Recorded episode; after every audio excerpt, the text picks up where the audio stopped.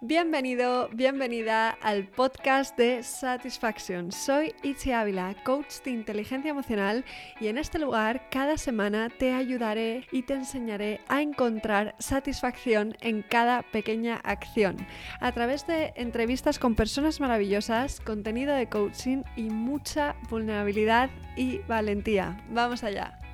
Hoy tengo el placer de presentaros a Juana Erice, experta en comunicación y coaching, autora de cuatro libros, Convencer, Descubra los secretos de los grandes comunicadores, Alíate con el miedo, el secreto para aprender a comunicar eficazmente, Atrévete, clave del cambio para una nueva vida y Gracias, el arte de comunicar malas noticias con humanidad. Juana lleva más de 20 años trabajando con directivos en el mundo de la comunicación.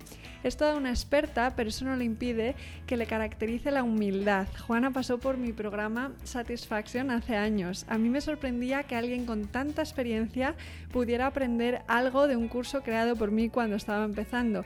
Y sin embargo, ella siempre estuvo abierta, humilde y atenta, escuchando cada palabra como alguien que acaba de empezar. Quizás ahí está el secreto. Bienvenida Juana y muchas gracias por estar aquí. Qué ilusión. Bienvenida Itzi, me hace una ilusión enorme estar contigo.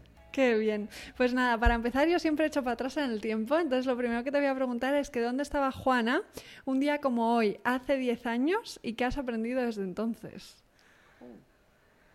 Pues hace 10 años yo estaba en los inicios de mi empresa. Qué bonita pregunta. Yo había montado la empresa con un socio eh, durante, llevo casi 13 años y durante los dos primeros años estuve con él. En ese momento estaba separándome de mi socio y decidiendo si tenía que entrar en el mundo de la empresa otra vez, o sea, llamar a los directivos y decirles con los que trabajaba, decirles que a ver si podía trabajar con ellos o seguía con mi propia empresa. Mm. la decisión importantísima de seguir con mi empresa y fue, ha sido un éxito. Ha sido, un, ha sido algo que agradeceré toda mi vida haberme arriesgado y haberlo hecho.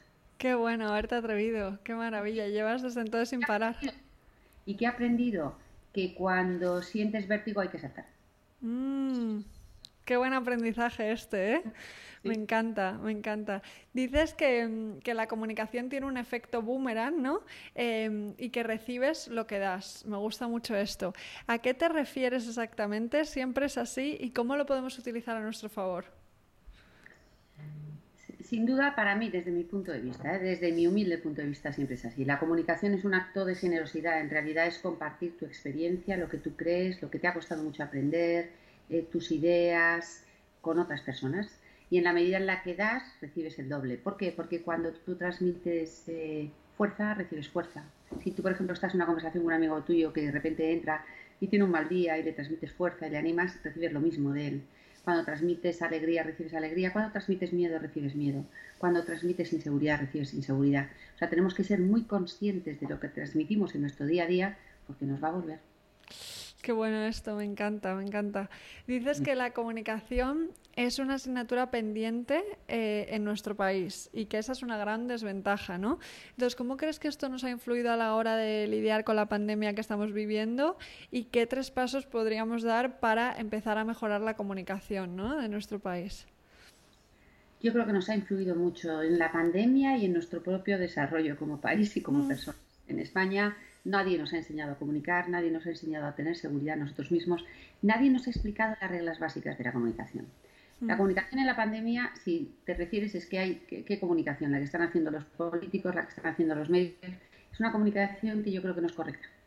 es una comunicación muy ligada al miedo, muy confusa, eh, con pocas ideas claras, y aquí de lo que se trata es de que alguien asuma el timón, eh, asuma un liderazgo explique las cosas de una forma muy sencilla a la población, a las personas, para que sepan qué hacer, cómo hacer y para unir a todo el mundo en un frente común. Luego da mucha pena cuando ves a todos los políticos que pelean entre ellos, cuando en realidad es mucho más importante lo que sucede. Entonces, la comunicación en la pandemia, ¿qué hubiera cambiado? Si supiéramos comunicar, pues hubiéramos tenido un líder que transmitiera pocas ideas, pero muy claras y muy consecuentes. Yo creo que era eh, muy importante que hacer un llamamiento a la responsabilidad individual que tenemos cada uno de los individuos, que cada vez que salimos lo que hacemos impacta en otras personas, impacta en nuestro entorno, impacta en la economía, impacta en el futuro de nuestro país. Entonces, saber entender eso, explicarlo de forma muy sencilla, yo creo que hubieran cambiado muchas cosas. Mm, totalmente. sin transmitir miedo, sin transmitir miedo, transmitiendo la realidad y alineando y aunando a toda la población, a todos los españoles, para hacer las cosas bien por ellos, por nuestras familias, por la gente que queremos y por nuestro país. Totalmente. En vez de separar, justo lo contrario, unir, ¿no? Exacto. unir y hacer entender la responsabilidad que tenemos cada uno. Desde luego. Que, que, es mucha, ¿eh? que a veces no nos damos cuenta, súper interesante. Justo antes de la pandemia escribiste un libro, ¿no? Eh, gracias, en el que hablabas o dabas mm, herramientas para dar malas noticias y ahora durante este año a muchas personas les habrá tocado ¿no? dar malas noticias. ¿no? Em, hablas en este libro de tres pasos que nos pueden ayudar a dar esas malas noticias. Comprender, buscar y persistir. Y me encanta cómo defines estos verbos. ¿no? Cuéntanos un poco qué significado real tienen estas palabras y por qué son tan importantes para dar malas, eh, malas noticias de la mejor forma posible, ¿no? Bueno, es muy importante. Yo intenté, a mí, eh, yo empecé a escribir este libro porque me dieron una malísima noticia y entonces para que era la enfermedad de mi hijo el mayor, que afortunadamente ya está perfectamente bien, pero fueron dos años horribles, mm. Entonces la forma de sobrellevar mejor eso y teniendo en cuenta que yo mi experiencia había llevado muchos años trabajando en comunicación era analizar todo lo que sucedía. Entonces me di cuenta que cuando te dan una mala noticia te bloqueas de una forma espectacular. O sea, de repente dejas de pensar, tu mundo cambia en unos segundos, no sabes lo que hacer. Entonces, en realidad tienes que hacer lo que siempre has hecho cuando buscas la solución a un problema, que es comprender, o sea, entender en qué escenario te estás moviendo. Comprender es entender en qué escenario estás, qué es lo que está sucediendo, cuáles son las cosas que tienes que hacer a partir de ahora porque tu vida cambia, es entender en profundidad cómo puedes afrontar todo esto. Comprender es entender en profundidad cómo puedes afrontar lo que te tiene que, lo que vas a pasar, que es algo completamente nuevo para lo que no estabas preparado y en lo que vas a necesitar ayuda. Buscar soluciones es una vez que ese escenario está, eh, ya lo tienes analizado, has preguntado todo lo que tienes que preguntar, entiendes qué es lo que tienes que hacer. No puedes, tienes dos opciones, tienes una bifurcación centrarte en todo lo negativo o ir a por lo positivo. Lo negativo es un mal camino, es el camino de la víctima que te lleva a estar muy triste, a pasarlo muy mal y elegir lo positivo significa muchas veces ser mucho más valiente, es levantarte cada día, trabajar tu ánimo cada día, trabajar y centrarte siempre en la búsqueda de las cosas, te llamo soluciones a las cosas que te van a hacer sentirte bien en medio de todo el proceso que es muy duro. A eso le búsqueda de soluciones, porque luego pues si es un problema médico, pues en este caso los médicos te van poniendo las pautas. Si es un problema de trabajo, eres tú el que tienes que tirar tú de ti mismo cada día con tu fuerza para seguir buscando trabajo. Y luego persistir, porque mucha gente comprende, se centra en lo positivo, pero luego no tiene la fuerza, la garra de levantarse cada día, de luchar contra sus estados de ánimo, de decir así no voy a ningún lado, tengo que cambiar mi forma de ver lo que me está sucediendo, tengo que centrarme en todo lo que tengo a mi alrededor, que es bonito, y de toda la gente que me quiere, en toda la gente que me ayuda, en todo lo que tengo y no quedarte con una mirada así de pequeña. Entonces, persistir, persistir, persistir y pelear para salir de esa situación. Mm, qué bueno esto, ¿eh? Es muy importante elegir las palabras que, utilizamos, ¿no? Eh, como decías en el libro, es diferente utilizar la palabra miedo que la palabra respeto, porque tienen diferente eh, efecto. Pero a la vez también es importante poder desahogarnos, ¿no? Y hablar de lo que nos asusta, de lo que nos avergüenza, de las razones por las que a lo mejor estamos sufriendo en un momento determinado. Entonces, ¿cómo podemos encontrar el equilibrio y hablar de lo que nos duele sin caer en el negativismo o victimismo, ¿no? Manteniendo una actitud eh, optimista o positiva? Tienes que sentir, no puedes tapar tus emociones. O sea, es, una cosa es que tengas una actitud positiva, que la trabajes cada día, pero tú no puedes tapar lo que sientes. Tú no puedes tapar el miedo que sientes, tú no puedes tapar la tristeza que tienes. Y es bueno que no lo hagas, porque tienes que profundizar en esas emociones. Es decir, si un día estás muy triste, tienes que llorar. Y tienes que llorar a fondo. Entonces yo siempre decía, además yo nunca lo había pensado, pero cuando escribí este libro lo reflexioné mucho decía, joder, ¿por qué nos han enseñado que no hay que llorar? Mm. Entonces, como digo, es como cuando estás contento que alguien te diga que no estés contento, cuando estés tranquilo que no estés tranquilo. ¿Cómo? Estoy contento, estoy tranquilo, me siento bien. Llorar, cuando lloras, es porque estás muy triste. Necesitas es una forma muy bonita de tocar fondo contigo mismo, de ir a lo profundo de ti mismo, de escuchar tu corazón y dejar que todos esos miedos que tienes y todas esas inseguridades que tienes y toda esa angustia que tengas aflore y salga. Entonces tienes que llegar a fondo una tarde, lo que quieras, llorar, llorar, llorar, llorar, llorar. Cuando ya has llegado al fondo, secarte las lágrimas, mirar hacia arriba y volver a empezar. Vale, vale. O sea, no engancharse en eso, ¿no? Permitirse llorar, permitirse soltar, pero luego, eh, una vez que has soltado, volver a la carga, ¿no? El objetivo es volver a empezar después de llorar. Volver a empezar después de llorar, me encanta esto, genial. En el caso de que notes que alguien se va a rendir, ¿no? Eh, al darle una mala noticia, recomiendas jugar con el estímulo y la exigencia, más estímulo y menos exigencia. ¿Cómo podemos identificar el equilibrio entre estímulo y exigencia en función de la persona que tengamos enfrente? Oh, es muy difícil equilibrio. Mm. Yo digo estímulo porque normalmente siempre estimulando a las personas es cuando consigues más. O sea, haciéndoles a las personas ver el potencial que tienen, la fuerza que tienen, lo bien que están avanzando. Eh, pero hay veces en que si la situación se alarga, eh, ese estímulo es muy difícil mantenerlo porque durante todo el proceso hay bastantes malas noticias. Entonces llega a veces momentos de enfado, momentos de de, negativismo, momentos de depresión y ahí es cuando tienes que estar con muchísimo cuidado dejando que la otra persona saque todo lo que tiene dentro, pero si empieza en el victimismo, ahí entra la exigencia, decirle, no, por aquí no, por aquí te estás haciendo daño.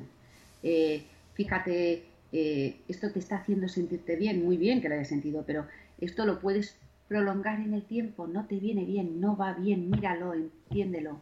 Entonces, con muchísimo cuidado y con muchísima delicadeza. Observando y escuchando mucho, ¿no? En qué punto está la otra persona. Importante. Cuando la otra persona entra en un bucle de tristeza barra victimismo, tienes que sacarle de ahí. Y ahí entra la exigencia. Le dices, no, por aquí no. Por aquí no. Por aquí no te estás haciendo bien. Por aquí no es bueno para ti. Genial. Interesante. Hay una pregunta que, que, llevo mucho tiempo queriendo hacerte al haber leído el libro. Me gusta, eh, ¿cómo? Porque tú hablas siempre de la esperanza y la importancia ¿no? de la esperanza.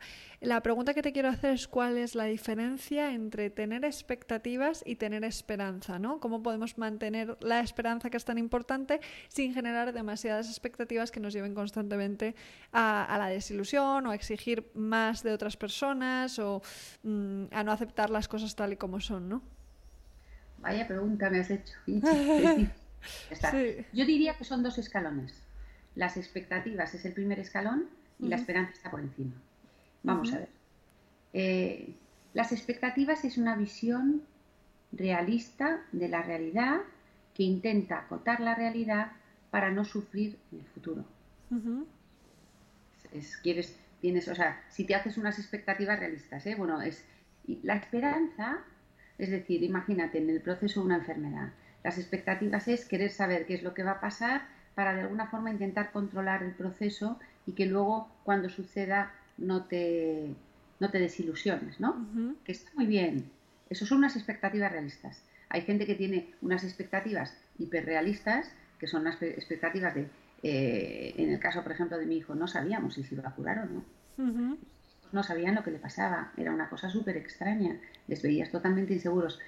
Nuestras expectativas era que se curara, pero cada día era un paso, no sabíamos. La esperanza va por encima. La esperanza es independientemente de lo que suceda, es tu fuerza interior que te acompaña y que te ayuda a que las cosas sean mejor. Para mí la esperanza es un motor. La esperanza es, eh, y es la gran lección que yo aprendí de mi hijo, ¿eh? me, la, dio él. Un día saliendo de un hospital, con malas noticias y él estaba hecho papilla, me dijo, mamá, eh, ¿te importa que, que dejemos de hablar de una enfermedad y me sentí fatal. Le dije, no le estoy ayudando, lo estoy haciendo mal. Dijo, no, no, no, es que no podemos convertir esto en, en algo angustioso. Quiero, quiero vivir la vida, quiero sentir la vida y quiero dejar la enfermedad a un lado y volver a sentir esperanza. Mm. Entonces dejamos la enfermedad a un lado, mirábamos lo que era la vida, miramos, eh, dejamos de hablar de ella, eh, hasta que nos tocaba ir a la semana siguiente al médico, eh, vivíamos volvíamos a nuestra vida normal, disfrutábamos de lo pequeño y pensábamos que le iba a ir bien y que se iba a ir a curar. Entonces la esperanza para mí es el motor de todo. Mm, qué bonito. Es, el motor de tu fuerza. Y es por eso que nunca le puedes quitar a nadie la esperanza, nunca, porque matas a esa persona. La esperanza es siempre pensar que te puede ir mejor, que puedes estar más feliz, que pueden cambiar las cosas. Es lo que te pensar así te ayuda a actuar. Si no piensas así, no actúas. Y si no actúas, no cambias. Entonces es como un bucle. Para mí la esperanza es básica. Siempre. Tendrías que todos tendríamos que transmitir esperanza a todas las personas, incluso a una persona que le, que le queda un día de vida. ¿Qué más da que le quede un día de vida? Que viva ese día al máximo, rodeado de la gente que quiera, feliz, que se vaya feliz. No le puedes decir te queda un día de vida, te vas a morir, es horrible. Le puedes decir te queda un día de vida, pero 24 horas para aprovechar. O sea, transmitir esperanza siempre. Qué bueno, qué bueno. O sea, que la esperanza tiene que ver con la confianza, ¿no? Y con ese disfrute del momento. Y las expectativas pueden ser realistas, que en ese caso nos podrían ayudar, o hiperrealistas, que en ese caso nos pueden traer problemas, ¿no? Qué o, bueno. expectativas también muy negativas, que también te pueden. Eh, o sea, las, las expectativas a mí me parece muy bien tenerlas siempre y cuando sean unas expectativas ajustadas a la realidad. Que eso es un trabajo. y la combinación de las dos cosas es muy buena, ¿eh? la combinación de unas expectativas ajustadas a la realidad unida a una fuerte esperanza. la esperanza te permite ir más allá de las expectativas. Si en el terreno laboral tú te pones unas expectativas, voy a conseguir esto, pero luego si tienes una fuerza, igual consigo más, igual doy un paso más. Esa es la esperanza. Esa es la esperanza. La esperanza es brutal. Maravilloso. Eh, estamos ahora en un momento en el que hay mucha incertidumbre ¿no? en el ambiente y no sabemos muy bien qué va a pasar, ni siquiera a corto plazo, eh, en todos los ámbitos. ¿no? Entonces, ¿qué tres herramientas crees que nos pueden ayudar a lidiar con la incertidumbre ¿no? que estamos viviendo ahora? O con la incertidumbre en general. Yo, para empezar, creo que la incertidumbre no la, no la hemos comprendido bien. Yo creo que nos han engañado en nuestra vida, nos han dicho que si seguimos una serie de pasos vamos a tener seguridad, es mentira, no, es verdad. O sea, si estudias, te casas y no sé qué, vas a ser feliz, no es verdad. ¿Vas a conseguir un trabajo? No es verdad. Creemos que tenemos un control sobre nuestras vidas que no es cierto. Y si te paras a reflexionar, te das cuenta de ello, porque dices, vale, vamos a ver las mayores decisiones que tomo en mi vida. Cuando monté una empresa, por ejemplo, ¿tenía certidumbre? No, tenía una incertidumbre impresionante cuando te casas o cuando tienes una pareja, ¿tienes certidumbre? No, tienes una incertidumbre alucinante. Cuando tienes un hijo, igual. Cuando empiezas cada día, igual. Es decir, vivimos en la más absoluta incertidumbre pensando que vivimos de una forma completamente segura. Y no es verdad. Total. Entonces, cuando entiendes eso, ves que nada ha cambiado. Lo único que ha cambiado es el exterior. Es decir, ahora hay un COVID donde están cambiando mucho las cosas, lo que nos está diciendo todo lo que está pasando es que como están cambiando las cosas, tenemos que cambiar nosotros. Totalmente, que es una oportunidad de cambio, ¿no? Claro, entonces la incertidumbre, ¿cómo hay que manejarla? O cómo... Es una pregunta muy difícil de contestar una vez más, pero yo creo que, con, varias cosas. Actuando, es decir, tienes, eh, hay alguna cosa que no sabes que va a suceder, bueno, pues tienes que pensar en ello y, y reflexionar sobre cómo puedes actuar creyendo mucho en ti y estando muy enfocado. Es decir, tú si analizas una situación de lo que está pasando, dices, bueno, pues lo que voy a hacer es esto, esto, esto y esto. Dices, uff, una vez que has definido tus objetivos, ahora qué es lo que tengo que hacer? Creer mucho en ti, ser persistente y luego mucho foco, foco, foco. No, eh, el foco a mí me parece que es una cosa importantísima. El no dispersarse, el dedicarte cuando estás haciendo una cosa, esa cosa hasta el final. Eso es, eso es. Eh, dices que la comunicación eh, se trabaja con intangibles, ¿no?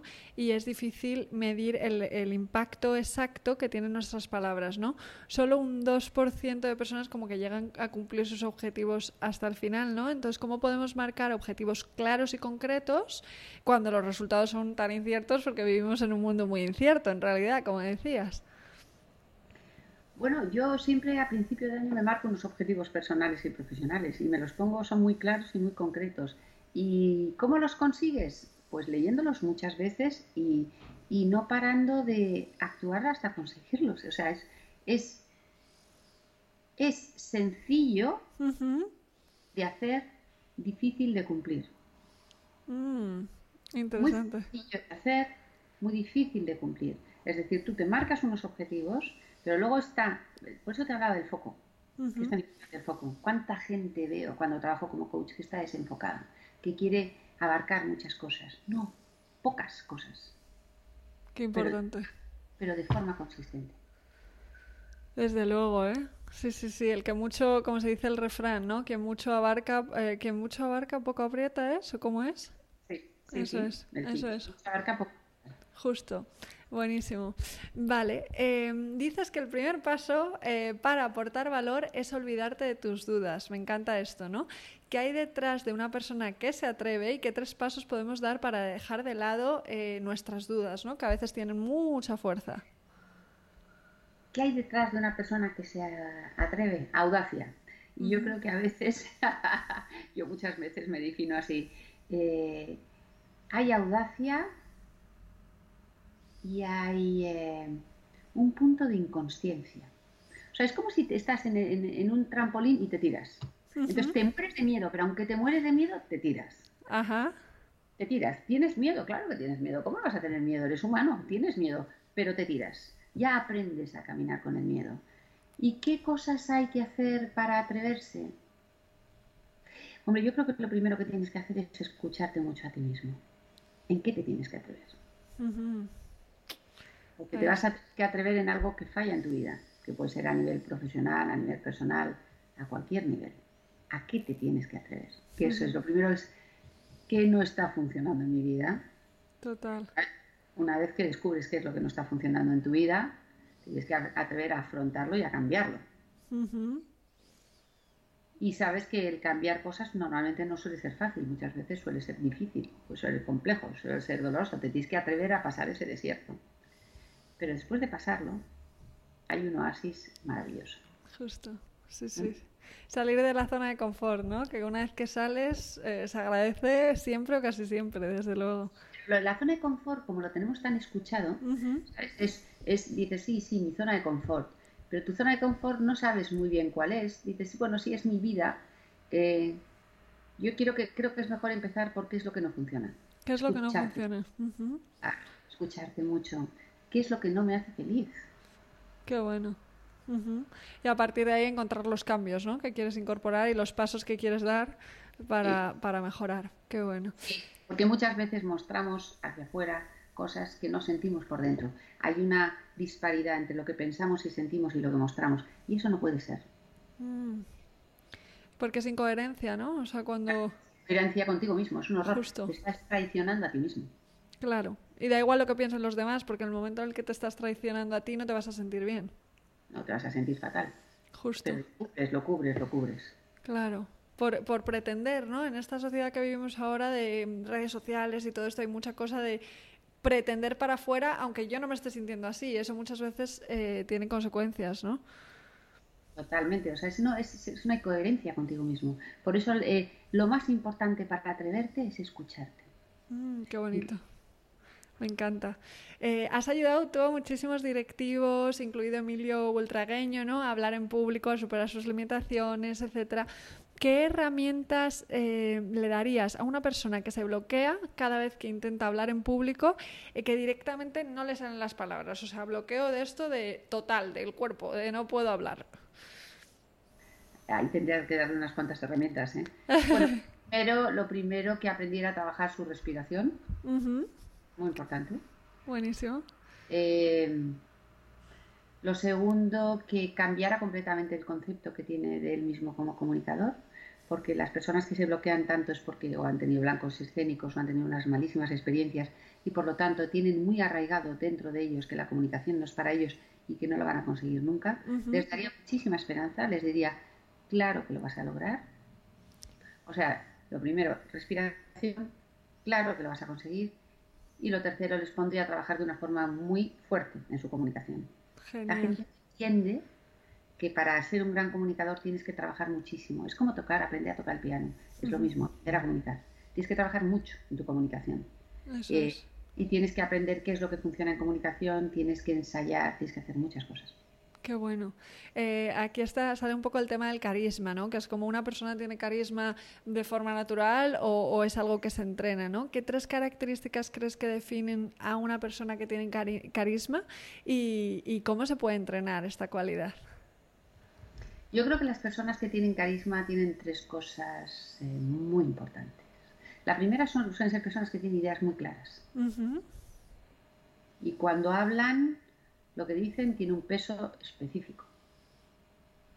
La segunda es que suelen ser personas auténticas. Somos muy grandes lectores de personas eh, y tienen una combinación curiosa de autenticidad barra fuerza interior, importante. Y la tercera, eh, yo creo que es una persona, es una capacidad de empatía muy grande con la gente, tiene una capacidad de entender muy bien qué es lo que necesita la gente que les está escuchando. Eh, cómo entrar dentro de sus mentes y de sus corazones. Eh, y luego si además son humildes ya es la pera. Maravilloso, desde luego, eso es muy importante, ¿eh? Porque hay gente con carisma que no tiene esa cualidad y, eso es maravilloso. Ya cuando se, crea el combo es un mejor. Es más es grandeza. Me encanta, me encanta. Qué guay. Cuando una empresa crece demasiado, ¿no? Es más difícil mantener como la coordinación, eh, etcétera. ¿Se puede mantener un objetivo común con grupos de más de 100 personas, de empresas así tan grandes? Y si es así, mm, ¿qué puede ayudar a que eso ocurra? Por supuesto que se puede tener un objetivo común con grupos de más de 100 personas y con, y con empresas de 100.000. ¿Qué es lo que es necesario para eso? Un líder con ideas muy claras, muy consecuente y que sea un ejemplo. Y que eso consiga pasarlo hacia los diferentes niveles de dirección. Pocas ideas, muy claras, mucha coherencia y ejemplo. Genial, y ejemplo, o sea, que el propio líder viva lo que, lo que practicar lo que predicas, ¿no? Todo su comité y toda la primera línea directiva. Y todos hacia abajo igual. Claro él, él, es el que tiene que guiar esa organización. Es como un poco efecto dominó, ¿no? Que si, o sea, que se va transmitiendo, entonces si en el camino alguien falla, ya se deja de transmitir, ¿no? Sí, sí. Justo, qué bueno, me encanta. Vale, eh, también cosas que dices que yo me voy apuntando. La verdad siempre prevalece, me gusta esto. Eh, la mentira a la vez suele estar muy presente en muchos ámbitos, ¿no? Entonces, ¿crees que el éxito depende de una comunicación sincera o no? Desde mi punto de vista, sí. Desde mi visión de la comunicación, sí. La verdad prevalece. Y tarde o temprano sale. Puede que en alguna situación no salgas bien parado por decir la verdad, pero bueno, también luego dentro del mundo de la empresa tienes que saber moverte. ¿eh? Hay un mundo político que hay que saber afrontar. Pero para mí la, la comunicación auténtica, la comunicación de verdad, los líderes que dicen las cosas que piensan y creen, para mí es lo que prevalece, lo que es bueno y lo que todo el mundo debería hacer. Desde luego, totalmente. Y también yo creo que es importante saber cómo contar la verdad muchas veces, ¿no? Porque, un, o sea, todo al final lo contamos, depende cómo lo contemos, va a llegar de una forma u otra, ¿no? Sin duda, o sea, por ejemplo, en el caso de que sea una verdad muy difícil de entender, hay una cosa que yo descubrí mucho durante toda esta época que viví esta situación tan dura familiar. Se puede decir todo, y es una cosa que me había dicho hacía mucho tiempo un personaje increíble con el que trabajé, pero lo que importa es cómo dices las cosas. Entonces, cuando tienes que decir cosas complejas y difíciles y tienes que decir la verdad, se puede decir, pero siempre con cariño. Yo me acuerdo el día que estábamos en el hospital, el primer día que yo estaba bajo estado de shock, con mi hijo en la cama, y que vino un doctor maravilloso, mayor, mayor, por eso tenía esa sensibilidad, y le iba tocando y le iba diciendo, mira Álvaro, le iba tocando el brazo, le decía, mira Álvaro, esto puede ser leucemia. Pero si es una leucemia, no te preocupes que yo te voy a ayudar. O puede ser un linfoma. Y si es eso, no te, preocupes que te voy a ayudar. O puede ser una trombopenia, no se iba diciendo. Lo dijo con tal cariño, con tal em, humanidad, que palabras espantosas que resuenan en nuestra, en nuestra, cabeza de una forma horrible nos parecieron llevaderas. Qué bonito. Las cosas cambia todo. Y si a una mala noticia aportas humanidad, que es la clave, pero no solo una mala noticia, a una buena noticia, a unos objetivos de empresa, a todo, a la situación del COVID ahora, aportas humanidad, que es la clave, todo cambiaría. Qué bueno, qué maravilla, me encanta esto, Juana. Jo, muchas gracias. Vamos allá ahora con las preguntas del final, ¿vale? Estas son unas preguntas que siempre hago en todos los episodios, así que a ver qué, qué me contestas, Juana. Vamos allá. La primera es, ¿quién te ha inspirado especialmente profesionalmente y a quién te gustaría que entrevistase en un próximo episodio de este podcast. ¿Quién me ha inspirado profesionalmente? El presidente actual de Telefónica. Le conocí cuando era presidente de Telefónica Internacional y es un hombre súper excepcional, con unos valores increíbles, con una humildad muy grande. Me parece una de las personas más inteligentes que conozco. Es un tío muy templado y muy tranquilo, al que la gente, su gente, le admira y me inspira. Profesionalmente, sin duda alguna, me inspira. Me parece un hombre maravilloso. Mm. ¿Quién me gustaría que le hicieras una entrevista en el próximo podcast? Conozco a tanta gente que estoy pensando. ¿Qué tipo de persona buscas? Porque conozco mucha gente. Pues que tenga que, que, pueda hablar un poco de temas relacionados con bienestar, coaching, psicología. Mmm, se llama el podcast de Satisfaction, ¿no? Entonces lo que buscamos es herramientas, eh, técnicas, trucos que puedan ayudar ¿no? a incrementar ese bienestar. Se me ocurren dos, pero déjame que lo hable con ellas para decir, ¿vale? Se me ocurren dos. Si es así, y yo te lo comento. Vale, venga, pues lo dejamos para que se me cuentas tú, ya lo vemos, ¿vale? Genial. Em, siguiente sería, ¿qué asignatura añadirías en todos los colegios del mundo si pudieras?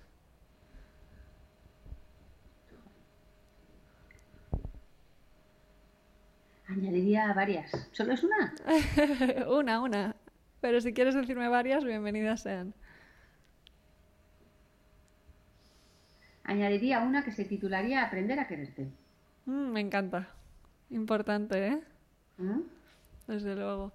La siguiente pregunta, ¿qué experiencia pasada no querrías repetir que ha cambiado tu vida para mejor?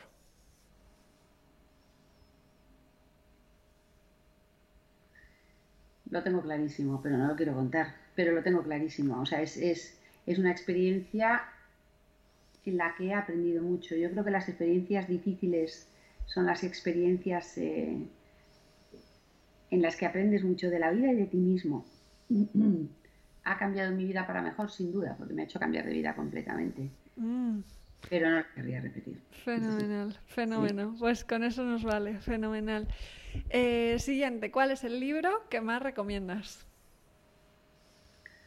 Recomiendo muchos, pero últimamente estoy leyendo uno que me está gustando muchísimo, que es este. Espera un momento.